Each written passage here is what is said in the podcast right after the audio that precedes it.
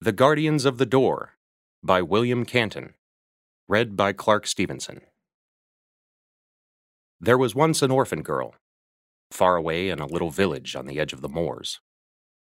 She lived in a hovel thatched with reeds, and this was the poorest and last of all the houses, and stood quite by itself among broom and whins by the wayside.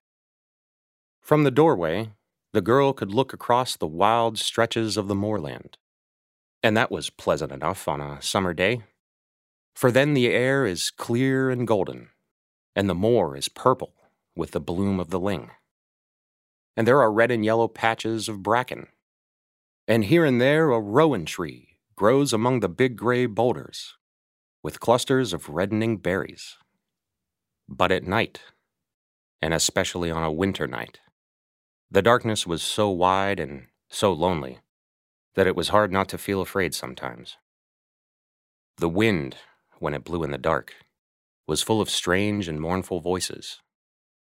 And when there was no wind, Mary could hear the cries and calls of the wild creatures on the moor. Mary was fourteen when she lost her father. He was a rough, idle, good for nothing. And one stormy night on his way home from the tavern, he went astray and was found dead in the snow. Her mother had died when she was so small a child that Mary could scarcely remember her face.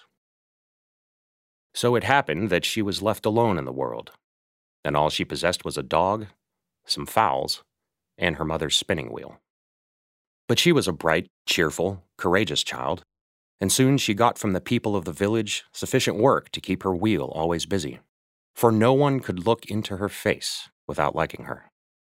People often wondered how so rude and worthless a fellow could have had such a child. She was as sweet and unexpected as the white flowers on the bare and rugged branches of the blackthorn. Her hens laid well, and she sold all the eggs she could spare. And her dog, which had been trained in all sorts of cunning by her father, often brought her from the moors some wild thing in fur or feathers, which Mary thought there was no harm in cooking. Her father had been too idle and careless to teach her anything, and all that she could recollect of her mother's instruction was a little rhyme, which she used to repeat on her knees beside the bed every night before she went to sleep. And this was the rhyme God bless this house from thatch to floor. The twelve apostles guard the door. And four good angels watch my bed, two at the foot and two the head. Amen. Though she was all alone in the world, and had no girl of her own age to make friends with, she was happy and contented, for she was busy from morning till night. And yet, in spite of all this, strange stories began to be whispered about the village. People who happened to pass by the old hut late at night declared that they had seen light shining through the chinks in the window shutter, when all honest people should have been asleep. There were others who said they had noticed strange men standing in the shadows of the eaves. They might have been highwaymen, they might have been smugglers. They could not tell, for no one had cared to run the risk of going too near. But it was quite certain that there were strange things going on at the hut, and that the girl who seemed so simple and innocent was not quite so good as the neighbors had imagined. When the village gossip had reached the ears of the white headed old vicar, he sent for the girl and questioned her closely. Mary was grieved to learn that such untrue and unkind stories were told about her.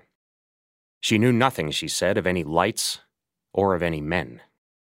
As soon as it was too dusky to see to work, she always fastened her door, and after she had had her supper, she covered the fire and blew out the rushlight and went to bed.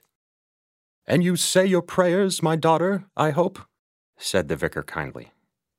Mary hung down her head and answered in a low voice, I do not know any proper prayers, but I always say the words my mother taught me.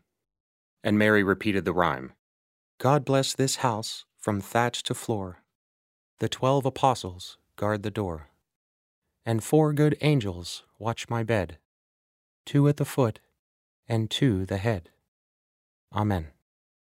There could not be a better prayer, dear child, rejoined the vicar with a smile.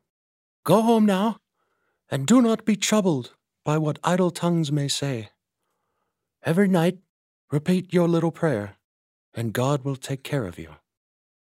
Late that night, however, the vicar lit his lantern and went out of doors without a word to anyone. All the village was still and dark as he walked slowly up the road towards the moor. She is a good girl, he said to himself. But people may have observed something which has given rise to these stories. I will go and see with my own eyes.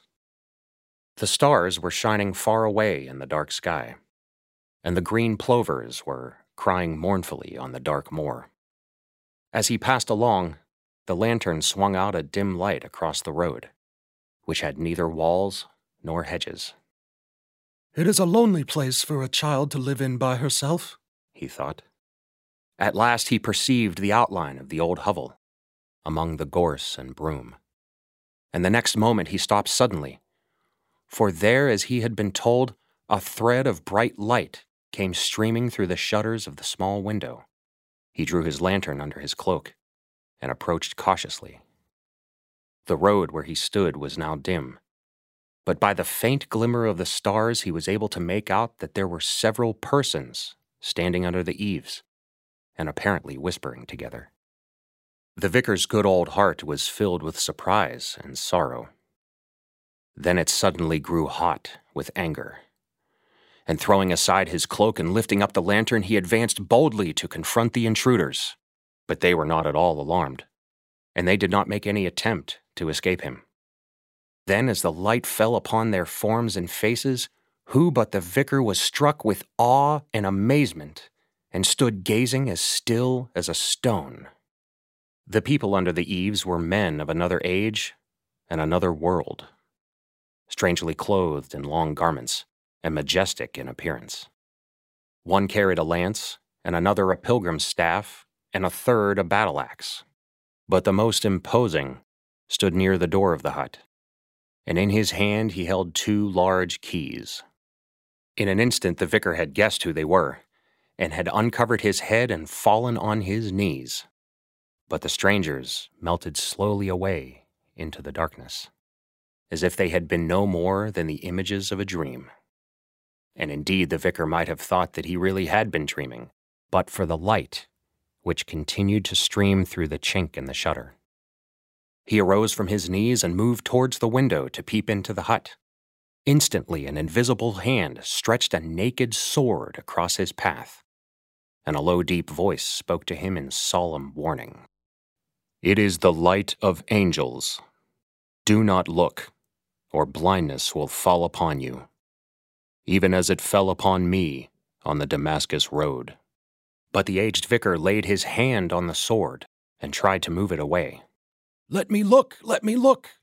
Better one glimpse of the angels than a thousand years of earthly sight. Then the sword yielded to his touch and vanished into air, and the old priest leaned forward on the window sill and gazed through the chink. And with a cry of joy, he saw a corner of the rude bed, and beside the corner, one above the other, three great dazzling wings. They were the left hand side wings of one of the angels at the foot of the bed. Then all was deep darkness. The vicar thought that it was the blindness that had fallen upon him, but the only regret he felt was that the vision had vanished so quickly. Then, as he turned away, he found that not only had he not lost his sight, but that he could now see with a marvelous clearness. He saw the road, and even the footprints and grains of sand on the road the hut, and the reeds on the hut, the moor, and the boulders and the rowan trees on the moor. Everything was as distinct as if it had been not daylight, but as if the air were of the clear color of a nut brown brook in summer. Praising God for all his goodness, he returned home. And as he went, he looked back once, and again, and yet again and each time he saw the twelve awful figures in strange clothing, guarding the lonely thatched hovel on the edge of the moor. After this, there were no more stories told of Mary, and no one even dared speak to her of the wonderful manner in which her prayer was answered. so that she never knew what the old vicar had seen. But late at night, people would rather go a great way round than take the road which passed by her poor hut.